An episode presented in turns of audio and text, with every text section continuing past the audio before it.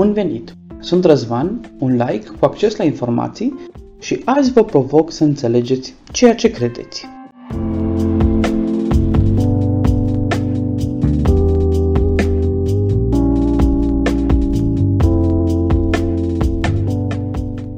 În întâmplarea din Cezarea Filipi, relatată în Matei șaisprezece, există o afirmație a lui Petru. În versetul șaisprezece spune în felul următor: drept răspuns, i-a zis: tu ești Hristosul, Fiul Dumnezeului Celui Viu. Sper că v-ați obișnuit deja cu ignoranța mea și nu vă va lua prin surprindere când am să vă povestesc că atunci când eram puțin mai tânăr, nu înțelegeam exact de ce Hristos are articol determinat la final în traducerea românească. Bănuiam că este o greșeală specifică traducerii arhaice a lui Cornilescu, dar după puțin studiu se pare că scorul e unu la zero pentru el. Haideți să vedem etimologia și sensul acestui nume. Christos nu este numele de familie al Domnului Iisus și niciun al doilea prenume al său. Știu că nimeni nu crede asta, doar nu sunteți toți Răzvan. Termenul de Christos arată o titulatură. Cuvântul provine din greacă, desemnând persoana care este unsă într-o funcție înaltă. De exemplu, vorbind despre poporul Israel. Regii erau unși cu un de lemn când erau încoronați. La fel și preoții.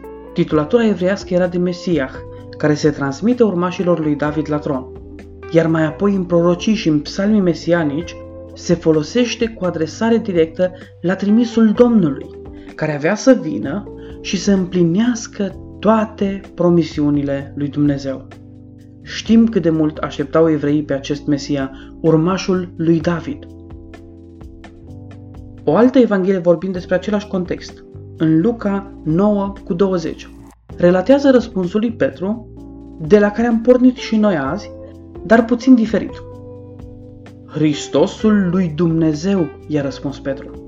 Dacă traducem pe înțelesul nostru, țineți minte sensul cuvântului. Petru spune: tu ești cel ales de Dumnezeu. Tu ești cel uns de Dumnezeu ca să împărățești.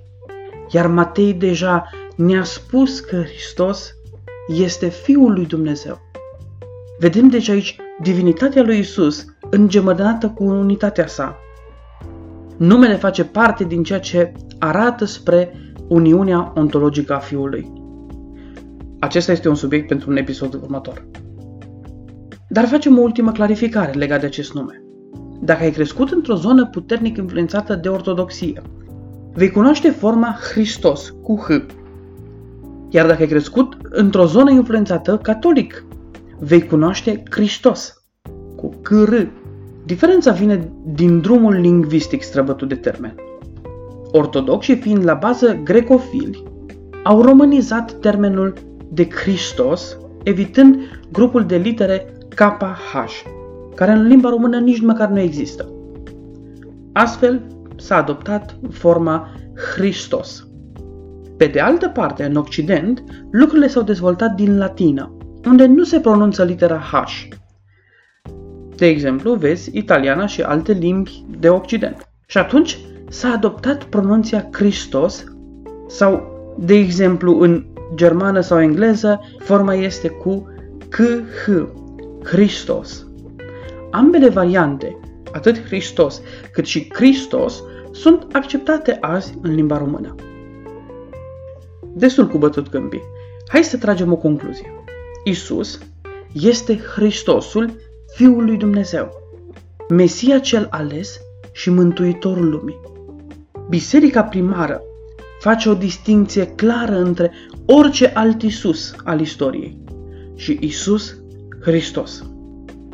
La despărțire, vă provoc la un studiu despre restul titulaturilor pe care le are Iisus și să înțelegeți slujbele și rolurile la care fac aceste referire.